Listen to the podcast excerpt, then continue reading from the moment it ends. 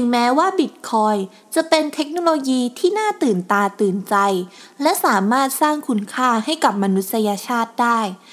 แต่มันก็ยังเป็นนวัตกรรมที่ดึงดูดเหล่ามิจฉาชีพจำนวนมาก ให้มาหากินกับผู้ที่รู้เท่าไม่ถึงการ ดังนั้นในพอดแคสต์ตอนนี้ เราจะมาพูดคุยกันต่อเกี่ยวกับสแกม ที่พบเจอบ่อยๆ ในโลกของบิตคอยเพื่อเป็นการช่วยสวมเกราะป้องกันเสรีภาพ และความมั่งคั่งของเพื่อนๆกันค่ะ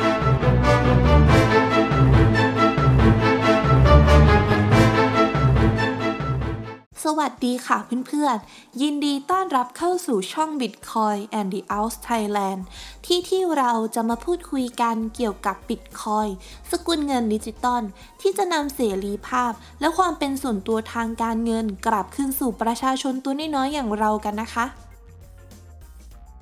ในพอดแคสต์ตอนนี้จะเป็นตอนสุดท้ายที่เราจะมาพูดถึงสแกมที่สามารถพบเจอได้บ่อยๆ ในโลกของ Bitcoin โดยตอนนี้จะเป็นตอนที่ 3 ของหัวข้อนี้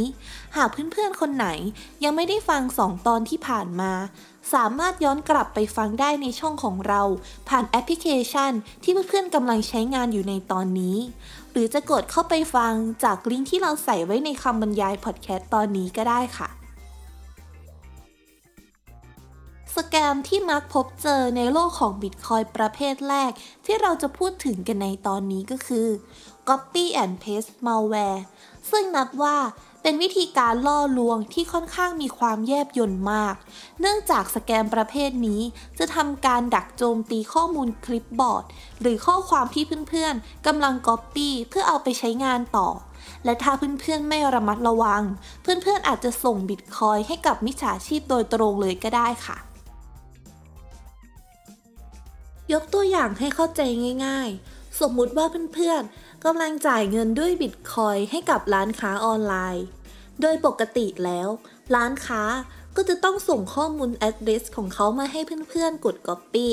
และเพื่อนๆ ก็จะเอา address ที่ copy มาไปกด paste หรือกดวางข้อมูลดังกล่าว ในช่องผู้รับบิตคอยในแอป Bitcoin Wallet ของเพื่อนๆ พื่อทำการโอนบิตคอยให้กับร้านค้า ซึ่งนี่ก็จะเป็นขั้นตอนโดยปกติทั่วไปค่ะ เวลาที่เพื่อนๆ กด Copy ข้อความอะไรสักอย่าง ข้อความดังกล่าวจะถูกนำไปเก็บไว้ชั่วคราวในคลิปบอร์ด แต่ถ้ามือถือหรือคอมพิวเตอร์ของเพื่อนๆ มี Copy and Paste malware แฝงตัวอยู่ malware จะนำ address ของมิจฉาชีพ ไปใส่แทนที่ address ของร้านค้าที่อยู่ใน clipboard ของเพื่อนๆทำให้เวลาที่เพื่อนๆ กดโอนบิตคอยน์ บิตคอยน์จะไม่เข้ากระเป๋าร้านค้า แต่จะไปเข้ากระเป๋ามิจฉาชีพแทนค่ะ ในการหลีกเลี่ยง scam ประเภทนี้ เพื่อนๆ จะต้องใส่ใจกับระบบรักษาความปลอดภัยของคอมพิวเตอร์และมือถือ เพื่อนๆ ต้องไม่เข้าไปยุ่งเกี่ยวกับข้อความที่มีลิงก์หรือไฟล์แนบแปลกๆ ติดมาด้วย อีกทั้งยังต้องมีความระมัดระวัง ในการเข้าใช้งานเว็บไซต์ และการพิจารณาให้รอบคอบ ก่อนติดตั้งซอฟต์แวร์ลงเครื่อง นอกจากนั้นเพื่อนๆก็ควรอัปเดตระบบปฏิบัติการของคอมพิวเตอร์และมือถือ ให้เป็นปัจจุบันสม่ำเสมอ และทำการติดตั้งแอนตี้ไวรัสที่มีความน่าเชื่อถือด้วยค่ะ scam ประเภทต่อมาที่เราจะพูดถึงก็คือ ransomware ซึ่ง ransomware คือมัลแวร์ชนิดหนึ่ง ที่จะทำการล็อกมือถือ หรือคอมพิวเตอร์ของเพื่อนๆ เพื่อไม่ให้สามารถเข้าใช้งาน หรือเข้าถึงข้อมูลที่สำคัญมากๆได้ หากเพื่อนๆ ไม่จ่ายค่าไถ่ให้กับมิจฉาชีพเจ้าของ ransomware ก่อน โดยมิจฉาชีพเหล่านี้จะเรียกเก็บค่าไถ่เป็นบิตคอยน์หรือคริปโตเคอเรนซีอื่นๆ ก็ได้ค่ะ โดยปกติแล้ว แ a นซัมแวร์จะบล็อกการเข้าถึงไฟล์ที่มีความสำคัญในฐานข้อมูลขององค์กร ไม่ว่าจะเป็นบริษัทเอกชน หรือหน่วยงานรัฐก็ตาม และมิจฉาชีพมักขู่ว่า จะลบทำลายข้อมูลสำคัญดังกล่าว หากเหยื่อไม่โอนเงินให้กับเขาในเวลาที่กำหนด แต่ที่แย่ไปกว่านั้นก็คือ เราก็ไม่รู้ว่า ถ้าเราโอนเงินไปให้กับเขาแล้ว เขาจะทำตามสัญญาที่ให้ไว้หรือไม่ค่ะ วิธีการป้องกันแลนซัมแวร์จริงๆ แล้วมันก็คล้ายกับการป้องกัน Copy and Paste Malware ซึ่งก็คือ การระมัดระวังและใส่ใจกับระบบรักษาความปลอดภัยของคอมพิวเตอร์และมือถือให้มากที่สุด แต่อย่างไรก็ตาม เราก็จะเห็นข่าวมาโดยตลอดว่า แม้กระทั่งหน่วยงานที่ดูมีความเป็นมืออาชีพมาก ก็ยังโดน ransomware โจมตีได้เหมือนกัน ransomware จึงถูกนับว่าเป็นอะไรที่ค่อนข้างน่ากลัวมากค่ะ สแกมประเภทสุดท้ายที่เราจะพูดถึงกันในตอนนี้ก็คือ phishing email ซึ่งเป็นอีเมลที่จะล่อลวงให้เพื่อนๆ ดาวน์โหลดซอฟต์แวร์ หรือคลิกลิงก์ที่จะพาเพื่อนๆ ไปยังหน้าเว็บไซต์ปลอม โดย phishing อีเมลมักจะหลอกลวงผู้คนได้สำเร็จ เมื่อมันปลอมตัวมาเป็นหน้าเว็บสินค้าหรือบริการ ที่ผู้ใช้งานคนดังกล่าวใช้งานบ่อยๆ ค่ะ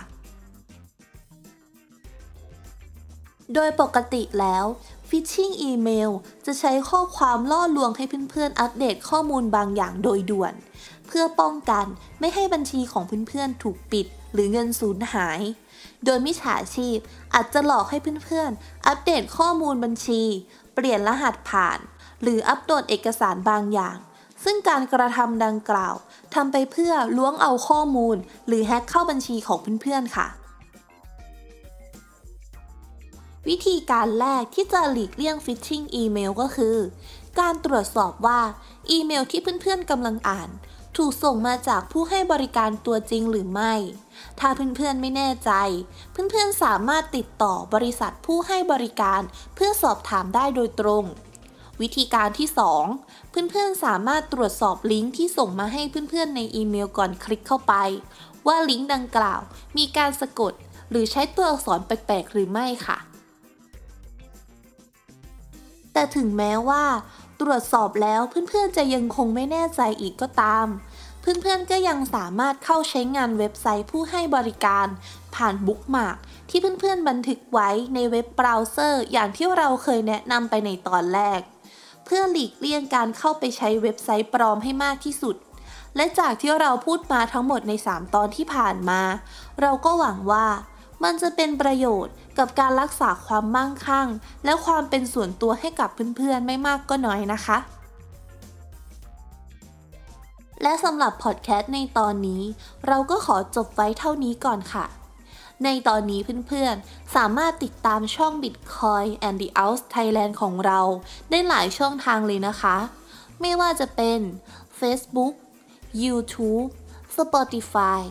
Apple Podcast SoundCloud และ b l o g d i t หากเพื่อนๆชื่นชอบ และไม่อยากพลาดเนื้อหาในตอนต่อไป ฝากกดไลค์ กดแชร์ กดติดตาม เพื่อเป็นกำลังใจให้กับเราด้วยค่ะ ก่อนจะจากกันไป ขอบอกกับเพื่อนๆเหมือนเดิมนะคะว่า หากเพื่อนๆอยากมีเงินจำนวนมากขึ้น ในโลกนี้อาจมีหลายสิ่งหลายอย่างที่จะหาเงินจำนวนมากให้กับเพื่อนๆได้ แต่ถ้าหากเพื่อนๆอยากมีเงินที่ดีขึ้นบิตคอยเท่านั้นค่ะ ที่เป็นคำตอบสุดท้าย ขอให้เพื่อนๆ สนุกไปกับการผจญภัยในโลกดิจิตอลแล้วเจอกันใหม่ในตอนหน้าสำหรับวันนี้ สวัสดีค่ะ